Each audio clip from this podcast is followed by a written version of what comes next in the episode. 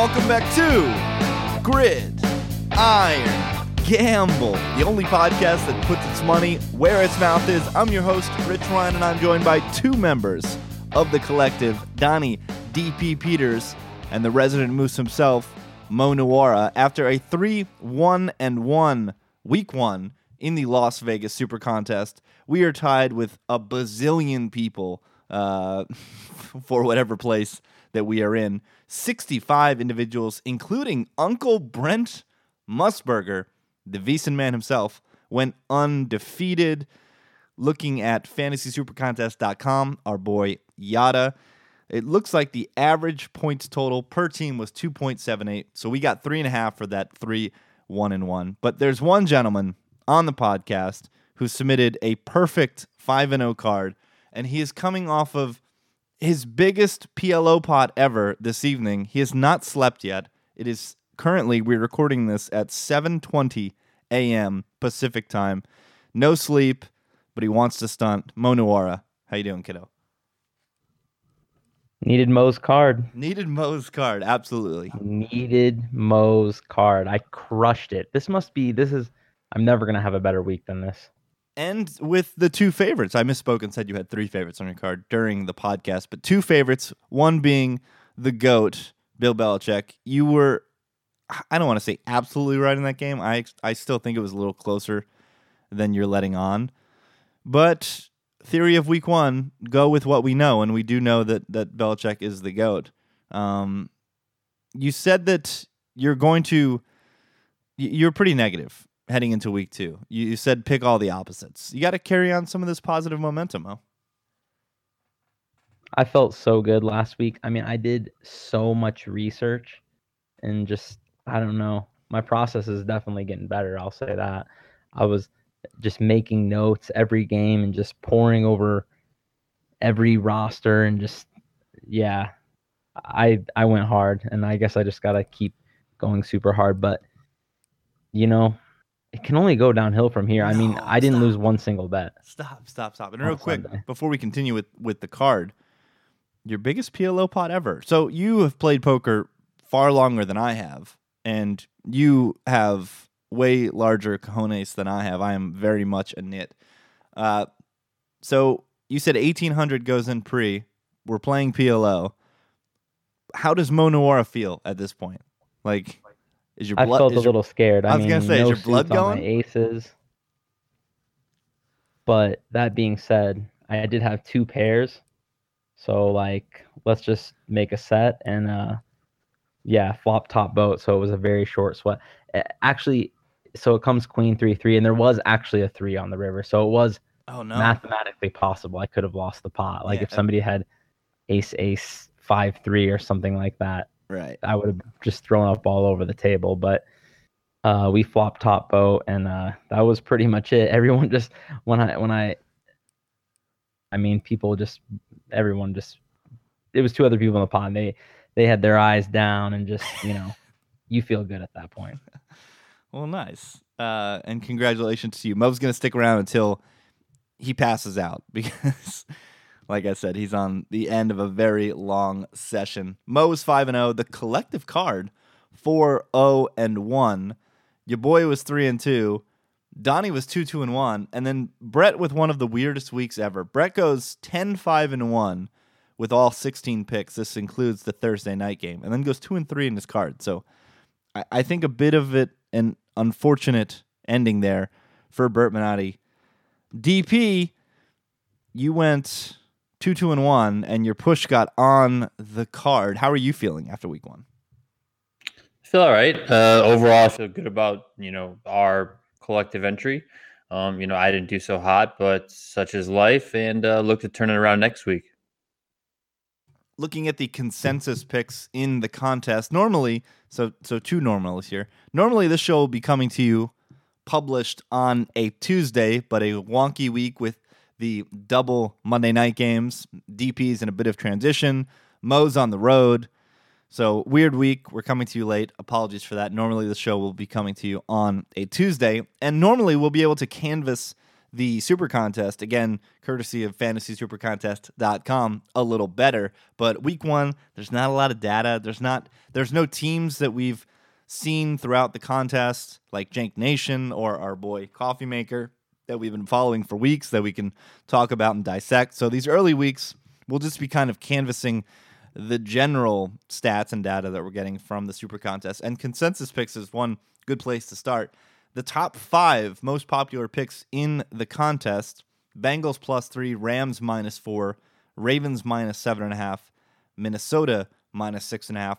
The top four, all of those covered. And the fifth one, Texans plus six and a half, did not cover. So four and one for consensus picks, which is generally not great for us because we try to be contrarian. I think we can all say one host on this podcast tries to be a little more contrarian than the others. Um, and one of those plays was a leverage play with the Raiders plus four at home on Monday night, which was unsuccessful. Looking okay in the first half, looked like a fine read, uh, but then the Rams pulled away in the second half. Uh, let's start there real quick for our for our recap. We'll look at the five games that we selected, and that was one of the games.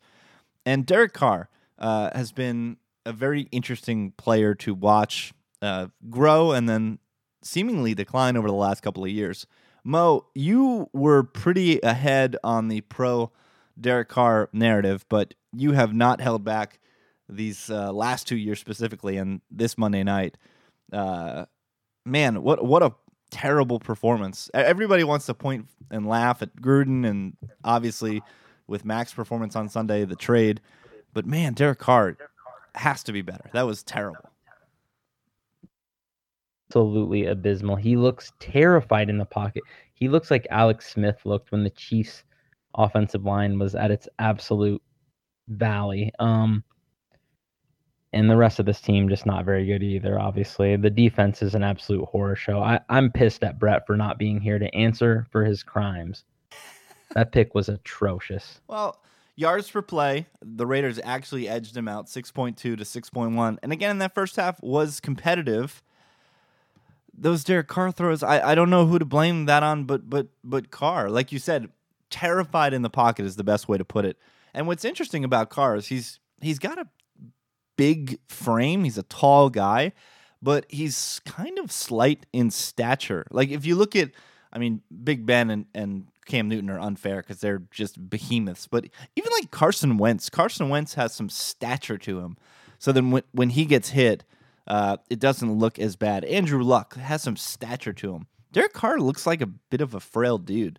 So I think that he's, and rightly so, pretty concerned about taking some of those hits. So on like the the I think it was the last interception where he's going through his progressions and he's he threw the ball to Jordy Nelson on a curl route on the left hand side outside the number without even looking. Like he went to his final progression and just kind of let the ball rip.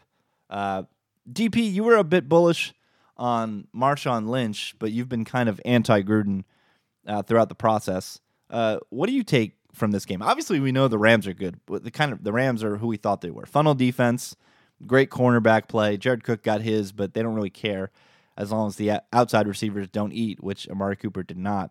And obviously, the offense was what we expect. But what, what did you gain from the Gruden Raiders experience on Monday night? Well, Gruden needs to be that uh, quarterback whisperer that a lot of people say that he is. I mean that that like most said, that was absolutely atrocious from Derek Carr. Um, I mean, he threw the football like it was a shot put. I don't really understand. Um, I mean, in, in, in addition to being very timid back there, scared, frazzled, uh, you know, his mechanics just looked really, really bad um, just in terms of throwing the football. And you're a starting NFL quarterback and someone that people thought was, you know, this young and up and comer. And um, th- that did not look good. It did not look promising at all. They showed a lot of clips of uh, Gruden on the sidelines, and he just looked like, what the hell is this? Uh, that said, uh, you mentioned Marshawn Lynch. I was a little surprised they didn't use him a bit more. Um, I just, I don't know. I didn't feel like he was doing too bad. Uh, I mean, he opened the game up with that, uh, you know, super tough run early on to get them that touchdown. Uh, you know, he was bowled in by his offensive line, but uh, I mean, that's the beast mode that everyone knows and loves. And I was surprised they didn't use him more throughout the game. Um, they they used a lot of uh, Doug Martin more than I thought. Um, and then uh, Richard as well was in there. I mean, obviously Richard is a pass catching back, but uh, I thought they should have used uh, Marshawn Lynch a little bit more. And I, I mean, I guess it's on Derek Carr to understand where the outside wide receivers went. I mean, Jordy Nelson, you mentioned Amari Cooper. Uh, Amari Cooper had what one catch for nine yards or something like that. Uh, Jared Cook did awesome, but uh, yeah, I mean that, that offense needs to get in better sync. Gruden's got a lot of work to do, that's for sure. This is a theme that I think is going to carry throughout the season. Outside receivers having issues, and tight ends and pass catching backs, as you mentioned with Jalen Richard, eating against this Rams defense. I mean, we saw this in Denver. This is what Wade Phillips does when he gets his hands on two cornerbacks like uh, Aqib Talib and Marcus Peters. So uh, getting the Arizona Cardinals this week, I think Ricky Seals Jones is a very interesting streaming option and a daily fantasy play as well. Uh, Jones, while he did not Seals Jones, while he didn't have a great game last week, uh, I believe had a 20% target share in that Cardinals offense. And with this type of funnel defense, he's going to be a really good option in those areas. Let's work backwards. And I mentioned that Brent Musburger was one of the individuals with a perfect card this week. And one of the plays that he had was the most popular play of the week Bengals plus three. Close game, back and forth, but ultimately uh, the Colts really pooped themselves. Uh, Bengals stormed back. They, Andy Dalton led a, a very easy drive to take the lead. AJ Green with a long touchdown to seal it, and then on the uh, uh, following drive, fumble uh, by the Colts, returned all the way for a touchdown for the Bengals. 34 23 was the total, but I, I do not think this game was as close as the score even indicates. Uh, the Bengals outgained the Colts uh, yards per play 6.6 to the Colts 4.9 and Andrew Luck was at the bottom of the league in pass attempts that traveled 15 yards or more in the air. Mo, we love Luck, you more than anybody on this podcast, but I don't I don't know if he is right, and if he's not right, my concerns about this Colts roster remain. This might be a very bad football team, buddy. Yeah, this defense is about as bad as we expected. Um that being said, they faced one of the best defensive lines on the other side of the ball, and um, they were not wrecked, not by any means, not the way they have been in the past. So there were some encouraging signs for sure. Uh, they definitely sort of melted at the end, but they've been a Colts win. But uh, yeah, I mean, market was right. You were right. Bengals much better than the Colts. It looks like, and uh, I I still feel good about my my my my Colts plus six hundred though. Rest of the division looks pretty not scary. Yeah, things are looking weird in the South. Uh, we have the Marcus Mariota injury. He suffered a contusion to his funny bone of all places and lost feeling in his hand reportedly or purportedly uh, went back into the game and threw two interceptions. I'm sure it's difficult to throw the pigskin in a professional football game without feeling in your hand. Uh, the line was actually just released on Pinnacle for Texans Titans, and the Texans opened as a two point road favorite. To me, that indicates that Mariota may not be playing on Sunday. And then the Houston Texans, we can touch upon that briefly. Uh,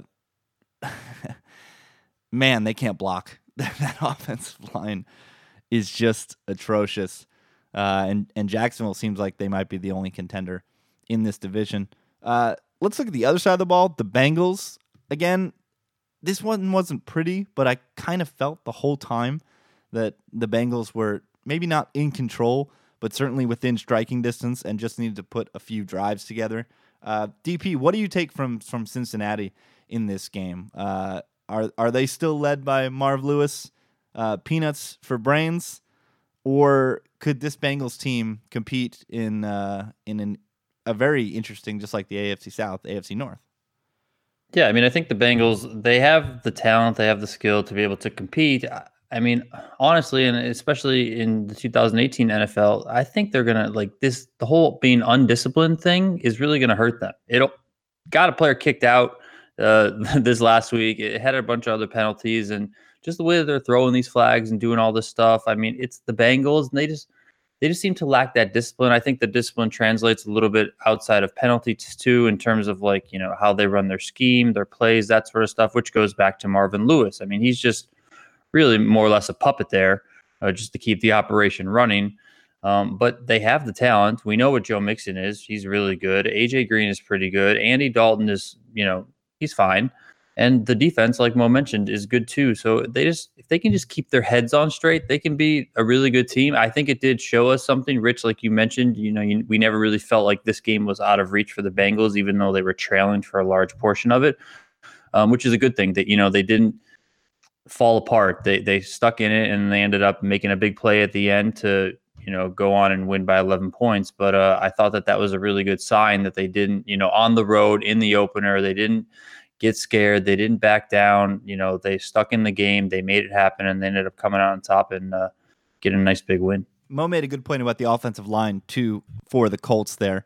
Uh, to the naked eye, I didn't seem concerned about luck in any way, shape, or form. The numbers bear out a different story. I was very concerned when I heard that stat, but that could also just be the way that Frank Reich is calling the game maybe just to get Luck into a rhythm, allow him to get comfortable, and then once the season progresses a little bit, allow him to take some deeper shots downfield. DP, you mentioned Joe Mixon. I mean, 17 carries, seven targets in the pass game. That guy is high end uh, RB2, maybe even low end RB1. Love the talent. And if the Bengals keep putting themselves in situations where there's neutral or even positive game script, this guy is going to eat. Big game tonight as we record this. Bengals Ravens tonight with uh, the Steelers and Browns tying, and the Steelers playing the Chiefs this week in a tough Week Two game. Uh, if whoever wins tonight, if there is a, a, an actual victor, unlike the other AFC North game, Bengals Ravens, a big 2 0 start for one of those squads. The other game we had on Sunday was Seahawks at Broncos. Turnovers were the key in this one. Three interceptions from Case Keenum, two interceptions from Russell Wilson, and a key fumble by Chris Carson. Uh, the Bengals kind of jumped out. They looked impressive, but the Seahawks kept fighting. They just like the Bengals, they remained in the game, and this game ends in a push 27-24. We had Broncos minus three on the card. DP, this was your selection. What did you take out of this contest from these two sides? Just don't throw any more interceptions, case, and we'll be fine. I mean, it, it kind of seemed like it went how we thought. That I, I felt pretty confident the Broncos are going to get the cover. I didn't think Seattle had too much. I mean, they had something. Dissly was running all over the field, catching balls, and you know, showing out. But other than that, I mean, Doug Baldwin got hurt. Uh, I mean, Chris Carson looks pretty all right coming out of the backfield uh, for Seattle um, you know, catching the ball a lot. Uh, but I didn't, I wasn't too scared overall. And then it just seemed like every time my confidence went as high as it could, case would throw an interception. I mean, you know, one of those was a really good play, one was a really bad throw. It's, you know, just don't have turnovers, man, and you know, you'll be fine. I, I thought. I thought Case Keenum looked pretty good overall um, in terms of giving the Broncos an upgrade at QB. Um, and uh, yeah, that's going to benefit you know people like uh, Emmanuel Sanders definitely. Um, I really like this kid Lindsay. Demaryius Thomas did all right. So, I mean, the Broncos at home, I think we know what they are. They're going to be a really tough team to play in a tough place to play. So, you know, I'll look for similar spots like this uh, in the future going ahead. But yeah, I mean, it, without those Case Keenum turnovers, I think we get a fairly easy cover here. Broncos dominated time of possession 35 minutes to 25 minutes. They also outgained uh, the Seahawks by nearly a yard per play, 6.5 to 5.6. Mo, I feel like we should have gotten the cover here, but at the same time, you know, Case Keenum, journeyman quarterback, there's a reason he played for several teams over several years before finally landing with the Vikings last year and now ultimately with the Broncos. Uh, I, I still kind of love this team at 50 to 1 to win the Super Bowl, but can we expect better play from Keenum, or is this kind of just what the Broncos are going to be? I mean, he didn't have a great O line last year, but other than that, uh, a lot of what he was in was pretty ideal. You know, he was protecting a lot of leads, running game for much of the season, and of course, he had two of the very best wide receivers in the NFL and a solid tight end to throw to. So he was in a really and obviously one of the best coaching staffs backing him up there. So it was pretty ideal. Um, I wouldn't really expect that Case Keenum, but like he could be solid. I think he probably is solid, like league average ish. And um, that might be enough with this Denver team. But you know, they, they have good weapons too. So, you know, maybe he can succeed again, but it is a little worrisome that he just came out and was just giving the ball away. That's just not what you want to do when you have a strong defense like this. You don't need to take a lot of chances. And speaking of coaching, you know, the Seahawks just won't die.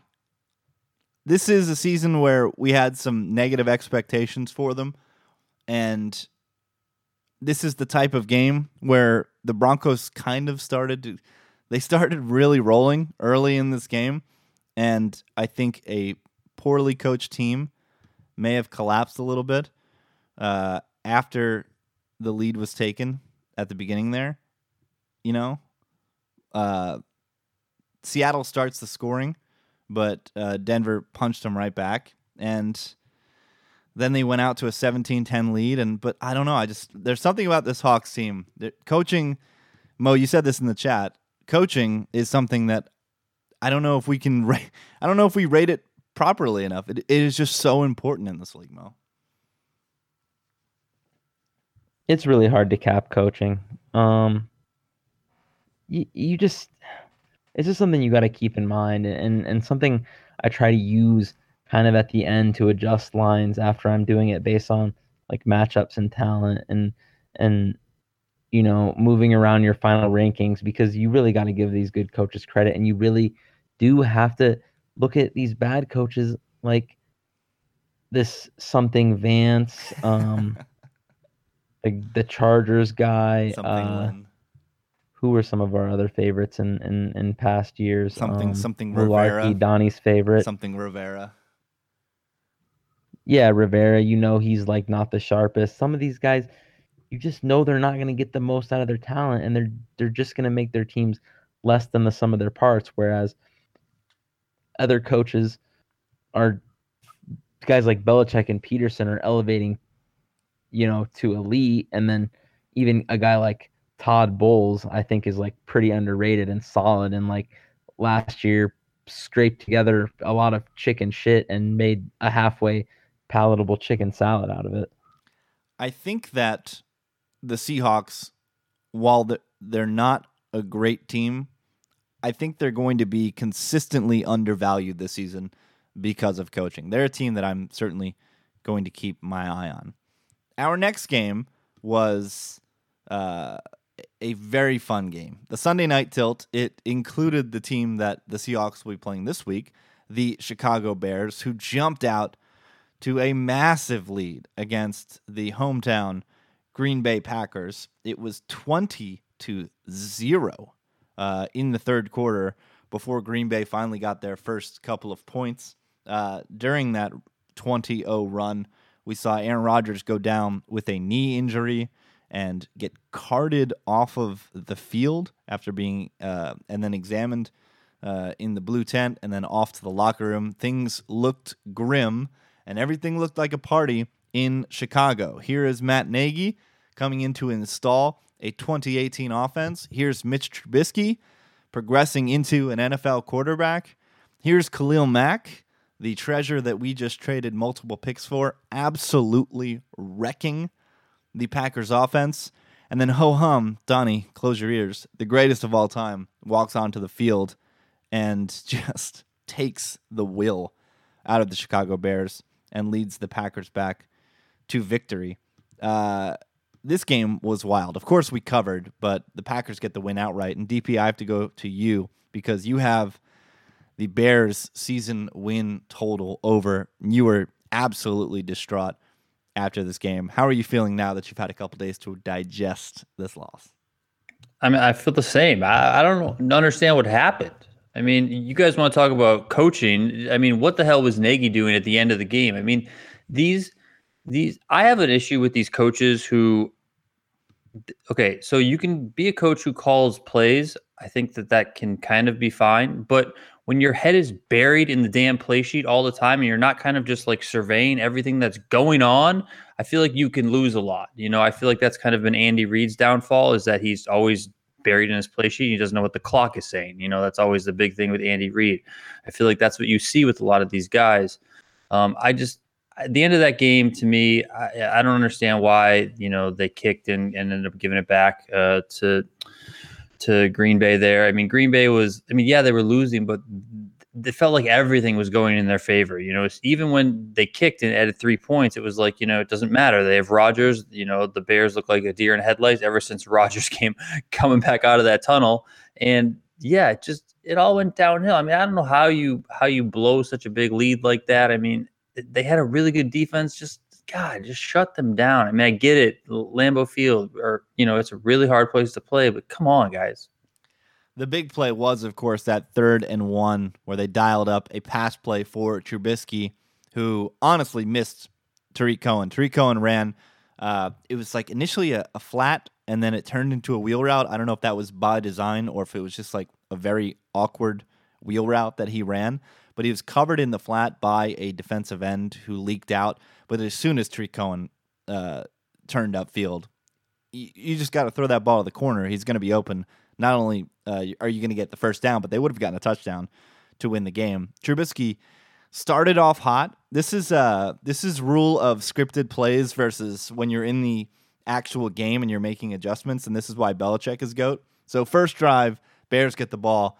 I mean, we're going nuts in our chat because not only do they get a stop, but then they walk right down the field and score a touchdown.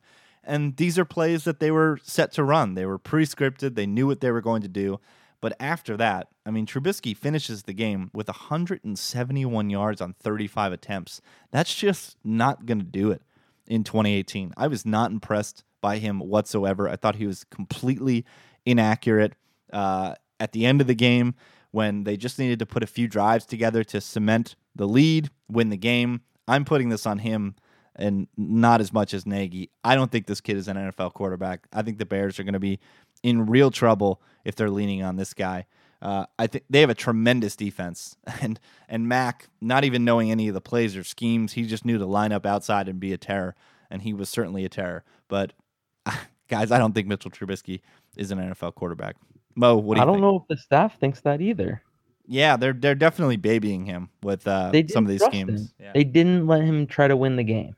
yeah, that's for sure. And they and I mean they did inherit him, right? It's a weird situation where the previous regime went all in, and John Lynch uh, was the uh, the recipient of a king's ransom for this selection, in which they took Mitch Trubisky, and now the Bears just inherit this young quarterback that they kind of just have to use. That's a good point there, Maya. Yeah, it definitely did not look like they were too excited. I mean, it it's just like such a stark contrast when you see Sam Darnold winging 50-yard touchdowns down the pitch, you know? I mean, that just wasn't going to happen in this game clearly, and they just weren't even going to let him try. Yeah, this uh, I, I talked about how I think the Hawks are undervalued, uh, and how I'm not loving Mitch Trubisky. That might uh, I'm very interested in this Bear Seahawks game next week because I'm not sure that we can say that the Chicago Bears are a half point better than the Seahawks as the current spread indicates.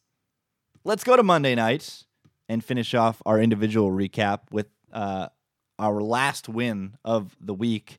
And Mo, you teased it there very briefly. Savior Sam, Sam Darnold, and the New York Jets go to Detroit and absolutely obliterate the Detroit Lions. 48 17 was the final. This is a weird game. I don't know how much true analysis we can do uh, and take away from this game because it starts with uh, a pick six, first play of Sam Darnold's NFL career. They run a designed roll right, throwback, wheel route to the left hand side.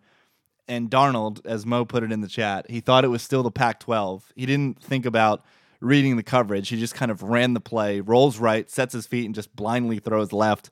Uh, of course, the left cornerback, whose name is escaping me, baits the play, picks it off, takes it back for a touchdown. But to the Jets' credit, and especially uh, offensive coordinator Jeremy Bates, they do not change the game plan. The Jets get the ball back, uh, and they didn't baby Darnold, and they stayed competitive. They put a drive together. They tied the game. Uh, they battled back and forth in the first half. Uh, had a lead at the first half. The Lions open up the second half with a scoring drive, and then the snowball just flies down the mountain in the third quarter as the Jets find a way to score a defensive and special teams touchdown within, I believe it was six minutes, and everything just went to shit for the Lions in that quarter.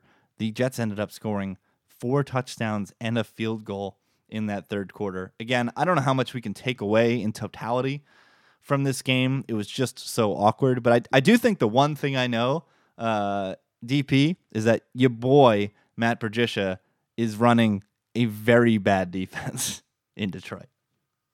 He looks awful as a head coach. I mean, absolutely awful. It was that was that was a joke by Matt Patricia. I mean, it's gonna I think it'll be a little bit interesting this week because they play the 49ers, who are pretty big favorites, and it's going against Jimmy Garoppolo, who he um, obviously saw a lot of in New England. Um, so I'm a little bit interested there, but overall, things don't look uh, good out of Detroit. Uh, you know, a lot of the reports say there's, I mean, what's it, it going to be a mutiny now? I mean, the the players are pissed off. They're not happy at all. They're not happy with how they went into that game. You know, throughout preseason, saying that Matt Patricia really overworked them uh, you know, worked them too hard, didn't really get them prepared as, as uh, he thought they should. It seems like Patricia's that guy. I mean, just going back to his attitude when he walked off that plane after they won the Super Bowl wearing the Roger Goodell face on his t shirt with a clown nose. I mean, he just seems like that guy who's going to really be overconfident and revel in the success that may not necessarily be tied to him. I mean, everyone knows that Bill Belichick is, you know, absolutely incredible and also you know, not only as a head coach, but defensive minded head coach, where he's the one largely in charge of the defense in New England. And yeah, Matt Patricia was pretty good, but was he really as good as everyone thinks he was? I, I don't really get it. I mean, look what happened in the Super Bowl. The Eagles absolutely trounced the New England Patriots defense, and then the Detroit Lions go out and get that defensive coordinator as their head coach. Doesn't really add up to me. I think he's going to be pretty much a, a fake head coach going forward and uh, could be right up there at the top to be the first one to get fired. I was going to say he might be on the sideline in come February for the Super Bowl for the Patriots. I, I don't I don't think there's a non-zero chance of that happening. Please no.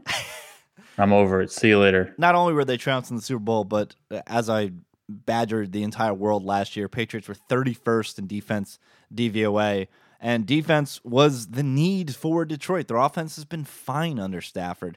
Again, I think this game is a total aberration for Stafford. That was just not that was not him wearing a powder blue nine jersey for the Lions on Monday night. That was weird. That was a very weird performance. But Detroit. Well, Andy also hurt himself. Oh, I, I did not know. Did what? I did not know. He uh, he got hit in the knee. Um, I think kind of early on. Uh, I mean, like similar sort of. Oh yeah, that was factor with uh, like Rodgers, but he didn't go to the tunnel. Uh, but he he did not look right after that. He couldn't put a lot of weight on it and that sort of thing. So he it got better throughout the game, but uh, yeah, he got whacked early on. Interesting. I do remember them pulling him briefly in the game, but uh, Matt Cassel did not stay in the game, which is a bit unique. Uh, when the game's at hand like that, but I guess the same could be said, and it was said about the Packers why put Rodgers back into the game when the game is seemingly, as we know it was, it wasn't now, out of hand, uh, and your star quarterback, who um, in the Packers case just signed for the largest contract in the history of the NFL, why put him back in the game?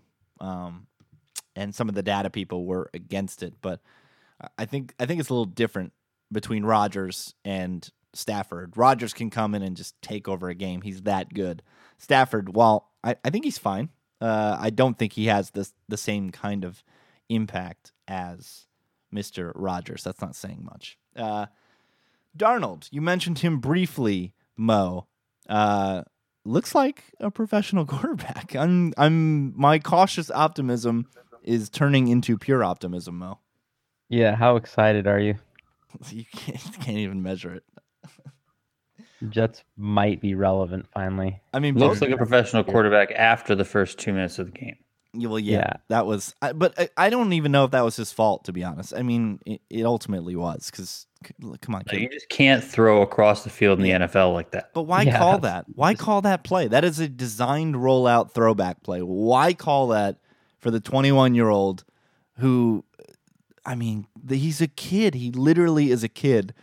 Opening day, Monday Night Football, entire universe is watching. Why call that play on play one? It seems like a Yeah. mistake. Get him some confidence first. I mean, I don't know.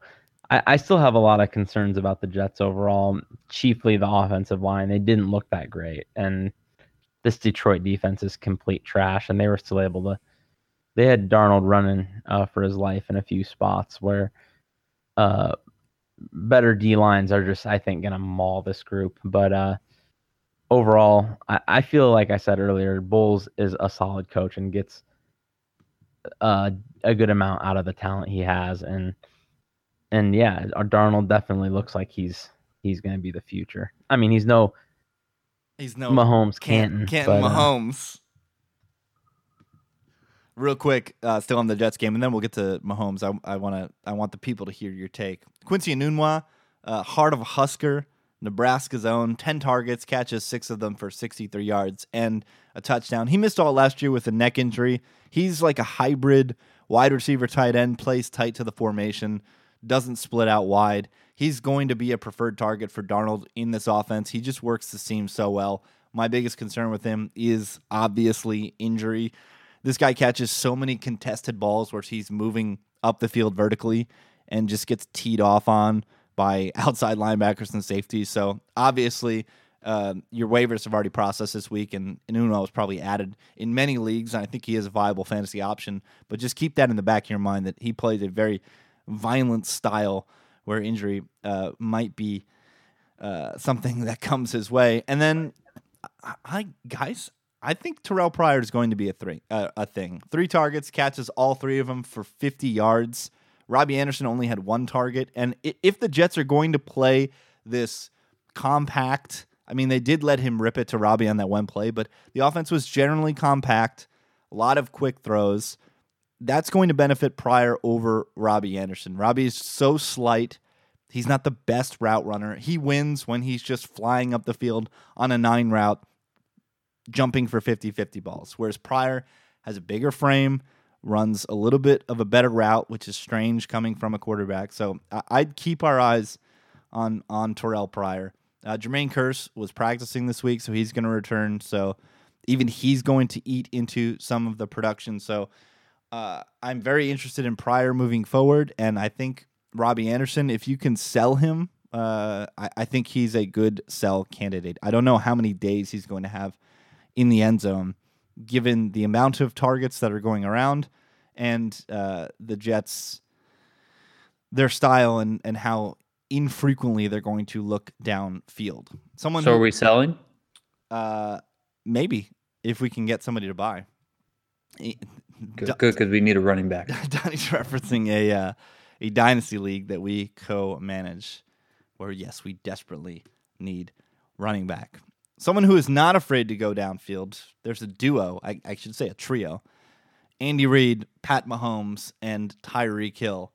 Mo, I'm excited, but you must be absolutely floored by how this kid looked on Sunday against the Chargers.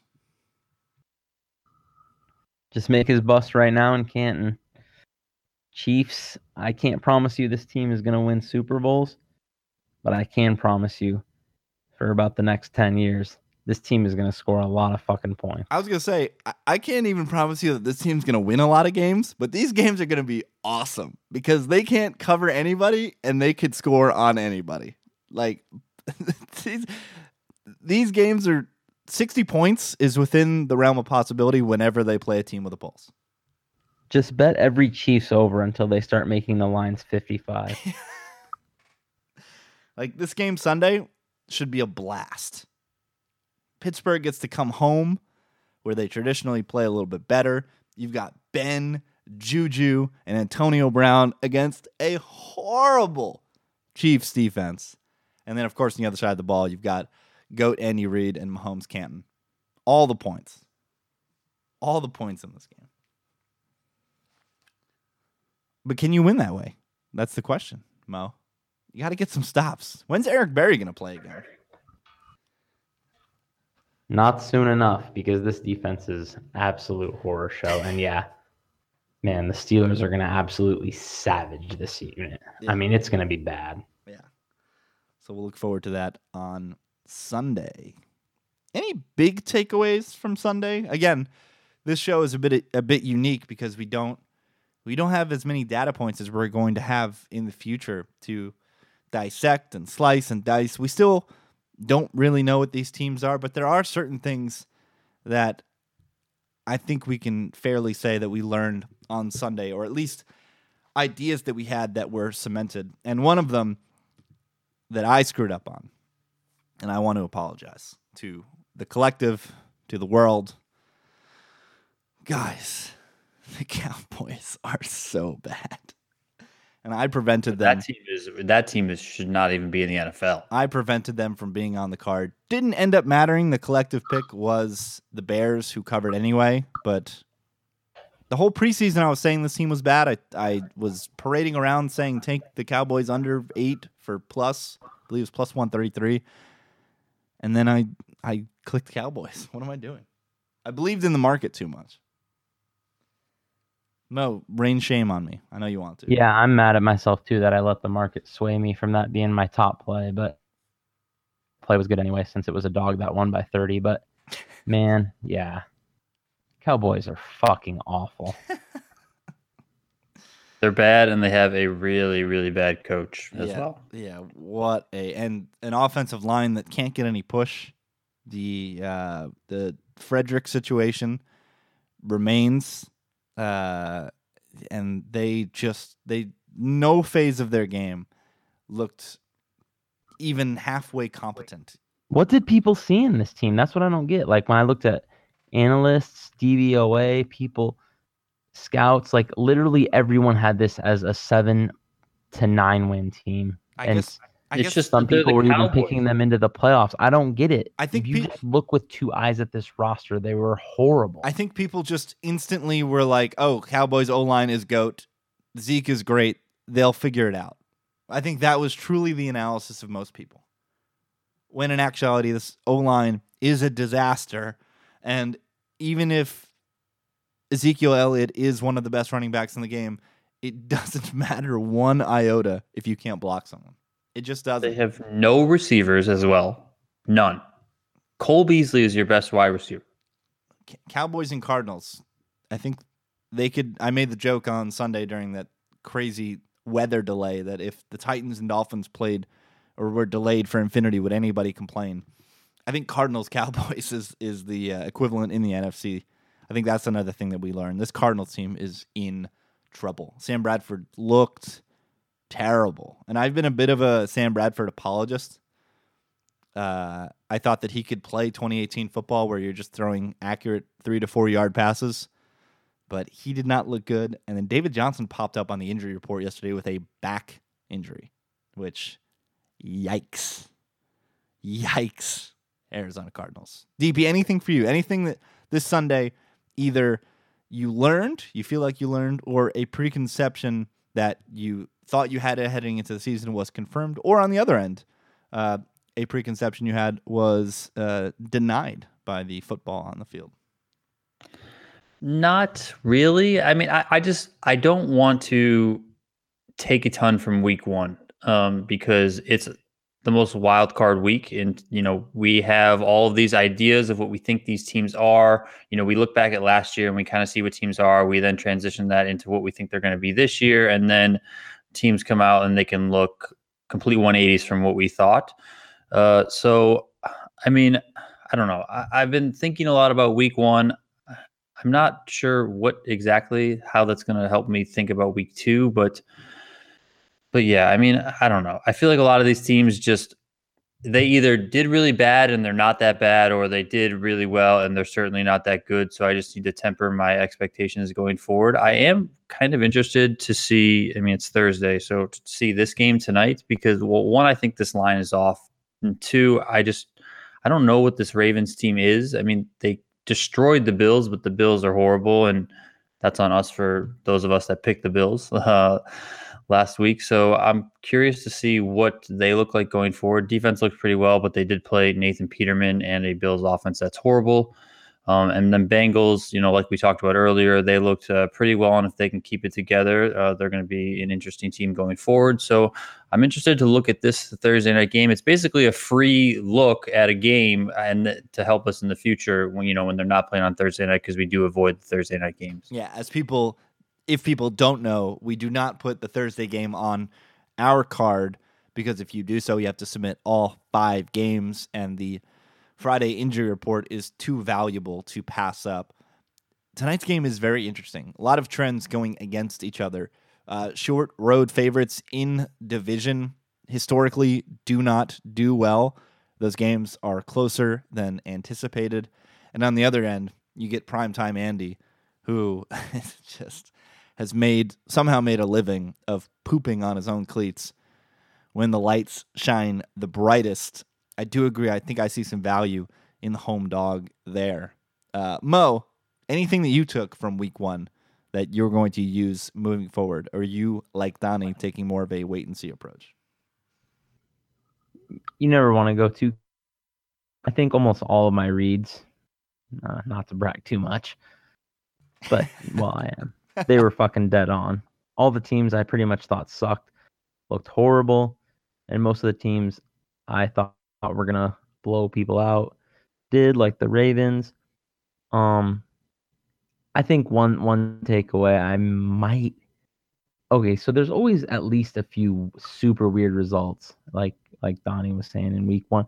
But man, this I just feel like this Chargers team is never gonna be more than the sum of their parts. Yeah, Maybe they just need Joey Bosa. When are they going to meet the? I just feel like this staff can't turn this team that has talent into an above average, like really good team. Yeah, they just never do it. I don't know. I, they have talent everywhere, every single year, and just everywhere. And they're, they're always hurt, which that seems institutional. At some point, I, it has to just not be variance, right?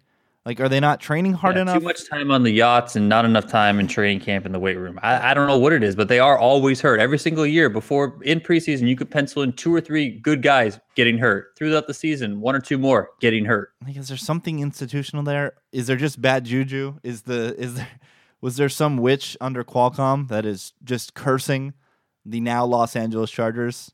They're just Uh, it seems like they're just never going to put it together. And this sounds like such a crutch argument, such a terrible narrative driven opinion. But when are they going to put it together? And now they're flying west to east as seven and a half point favorites at Buffalo, who are finally starting Josh Allen. That that game is is a weird one. I, I think I'm spoiler alert going to be avoiding that game with with every fiber in my body. I don't, don't you just want to love the Bills though, but you also equally want to avoid it yes. at all costs? Yeah, hundred percent. The you're like looking at it, you're like, there's no, you're like, you got to pick the Bills. It's automatic. But like, then you're like, we're laying thirteen and a, we're laying 13 and a half in in LA with the Chargers. I don't, I don't think so. But yeah, it's there's nothing to like about this Bills team. You know, uh, I tried to play the math game last week. Ravens can't play offense how how did they have any business being more than a touchdown favorite? And then forty seven to three, as Mo said, Mo was right about everything last week, uh, that game included. Um, what about this? Uh, this is interesting because of the injury news, and this is like you said earlier, Rich. We don't put the Thursday game in, and this is one reason why. So the Super Contest has the Packers Vikings at a pick. Roger says he's playing. Super Contest, it, you know, they don't or the David at Westgate plus they seven. don't think right? Sorry, they have it at plus huh? seven, right? No, the Super Contest lines came out. Oh, I thought when the I thought the Super Contest had it as, as plus seven. No, I, I, think they, they have it as a pick. Oh, I could have sworn when I looked yesterday it was plus seven, and I saw somebody tweet about it being plus seven. I want to say that tweet was the other way, like they would have been plus seven, uh, but they're not, something uh, like that. Uh, got you. Interesting. So Donnie's drunk. They're plus seven. Yeah, they're plus seven. In the super contest? Yes. Oh well then fantasy super contest is wrong. Come on, Yada, get your shit together. Well, Packers ownership is going to be infinity if Rodgers plays. Yeah. This is one of those and we have to click it as well. It's a it's a it's the free square. If Rodgers plays, you have to click it. I don't know if that's free. I'm going to be honest. You think my Vikings would be minus 13 at home? No, I'm just oh. Oh shit, I was reading that wrong. This is Lambo, fam. Holy shit. Yeah, but then it's also like if he's playing, how much is he like? What's wrong with him? Do we even know? Have they said anything? If Aaron Rodgers is on the pitch and they're getting plus 7, it's a free spot. I'm sorry. I love the and I love the Vikings more than anybody. Yeah, the Vikings are amazing, but you you have to take that point. I- I I, think the- mean, I- holy shit. I think the Vikings are the best team in football. I don't even think it's close. But I still have to take Rodgers plus seven at home in that spot. Speaking of best team in football, many people thought it was going to be the New Orleans Saints, but Ryan Fitzpatrick went out and put 48 points on them at home. Saints defense was kind of their calling card last year. At least it was a point of emphasis and improvement. They were eighth in defense DVOA, fifth against the pass. Week one is weird. The powder keg has some of the weirdest performances in the history of the NFL. Are we concerned? I know, again, we don't want to overact, overreact. Are we concerned with this Saints defense at all, Mo? I'm somewhat concerned because I didn't understand how any of this was happening really last year. I still think there's quite a few holes. Yeah, their pedigree is to get shredded, right? Last year was the outlier of actually playing well, but Saints Yeah, being pedigree said, is getting shredded. I definitely think this is the result we would most likely look at, like Titans Chiefs from a couple of years ago when Chiefs got absolutely walloped by the Titans. It was like 31 13 or something. And Chiefs ended up going like 12 and 4 and winning the division, and Titans won like three games that year. Th- this is definitely the, the result that I would look back at and be like, oh, that actually happened. Remember that? market seems to be agreeing the Saints are hosting the Browns this week on our 10 point favorites. DP, are you at all concerned about the Saints defense? I mean, no, no, I, I don't, I don't know. Um, I mean, yeah, I'm concerned, but I did think that they were going to regress a little bit. So I just don't know how concerned I am just yet. I, I need to see another week. I mean, I I can't imagine that they fell off this much from last year, but it could happen. It's the NFL. The crazy shit happens all the time. Um, but I think you know between they're going to be obviously somewhere in the middle between what they were in week one against the Buccaneers when, you know, Ryan Fitzpatrick was going all over the damn field and doing whatever he wanted versus what they were last year. I think they're going to be closer to what they were last year versus what we saw in week one. Um, so, yes, I'm concerned, but I'm not, you know, overly concerned and freaking out about it. Obviously, the Fitzpatrick kid got a ton of love on Sunday, and the, that guy, when he performs at his apex, it is so fun to watch. He scrambles out to get that game winning first down. He continuously throws his body around. He is total reckless abandon, number one by a country mile on the heart rankings. But these receivers, I know DeSean Jackson suffered a concussion and is dealing with a shoulder injury as well, but Evans, Jackson, Godwin, Humphries, Howard, Brate, like these, this receiving corps, these weapons that whomever is playing quarterback for the Bucs, if when Jameis Winston returns, he's back under center, they're going to have a lot of options to throw to, and they're going to be a team that can put up some points. So I think we're going to look back, and I said this on the Friday episode last week. I think we're going to look back at that nine and a half week one line, Bucs Saints, and be like, what the hell were we thinking? Because the Bucs, kind of like the Chiefs, I don't know what their win total is going to be. I don't know how many games they're going to be able to to come out of those shootouts alive in, but they're never going to be dead. the The door will never be closed on the back door when the Bucs are involved because those pass catchers can pretty much have their way with any secondary in this league. I mentioned Do you think that changes at all with Jameis Winston? no. Jameis Winston is black Ryan Fitzpatrick. Ryan Fitzpatrick is white Jameis Winston with a beard. Those guys, I agree to the most part. I just, I feel like Jameis Winston just does really dumb things a lot. so does like much dumber than Ryan Fitzpatrick. I don't know why I feel no, that way, no, but no, I no, do. How can you get much dumber than the powder? I know Ryan Fitzpatrick does a lot of really dumb stuff. Honestly, maybe it's just the heart thing that I'm Yeah, that he- I'm clinging on. He might have more heart, but those quarterbacks are identical. Big arms, no measure of risk, and they just let it fling. And they have the receivers, to be honest, to let it fling. All those guys are big. Evans and Godwin are big guys and can win 50 50s. And Jackson can just run like the wind. I don't know how that guy continues to do this at this age. I'm but- curious to see how the team reacts, though. Um, I mean, I guess a little bit of heart rankings, but when you're playing with Fitzpatrick and he's doing what he's doing, doing that for a couple weeks, and then all of a sudden Jameis comes in, does that mess with the chemistry a little bit? You know, how does that make people feel? I don't know. Something interesting to watch, probably. Well, I don't know if Jameis just patently comes in, especially if this team can win one of these next two games. If they start two and one, you know, I don't think Jameis Winston just automatically. Or if they start three and oh. zero. Well, then it's obvious that Fitzpatrick is not leaving the pitch. But I think two and one. Is I, it obvious?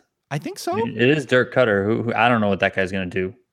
They they kind of have to be out on Winston a little bit, right? Like Yeah, I mean, you would think so. He can't. Yes. He can't stay on the field, and when he's on the field, he's not been what warranted the first pick in the draft. So, I don't know. I don't know how you can not stick with Fitzpatrick, given the locker room chemistry that you mentioned. And again, we generally lean towards things like stats and data on this podcast, but in the actual world of coaching a football team, things like chemistry matter because you're not just coaching a spreadsheet. You're coaching human individuals with human emotions, and you have to manage that week in and week out. And starting two and one, I mean, fuck, putting 48 points up against a team that played that should have been playing in the NFC Championship game last year, right? Like, how do you, like, if it was a one week suspension, do you think Jameis Winston starts this week?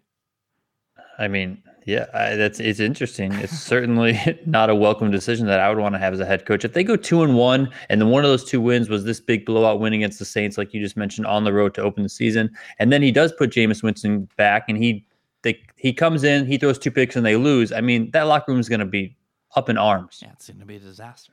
So we will have to certainly wait and see. Hope you enjoyed this episode. Again, it'll come to you normally on a Tuesday, this recap. Tomorrow, we will be back to select our super contest card and hopefully improve upon our 3 1 and 1 week from week one. Follow these guys on Twitter at Donnie underscore Peters and at Mo Nuwara, N U W W A R A H. Mo, get some sleep. You got some work to do later today and some capping for the card tomorrow. Until mañana, enjoy the rest of your day. Enjoy the Thursday night football. Peace out.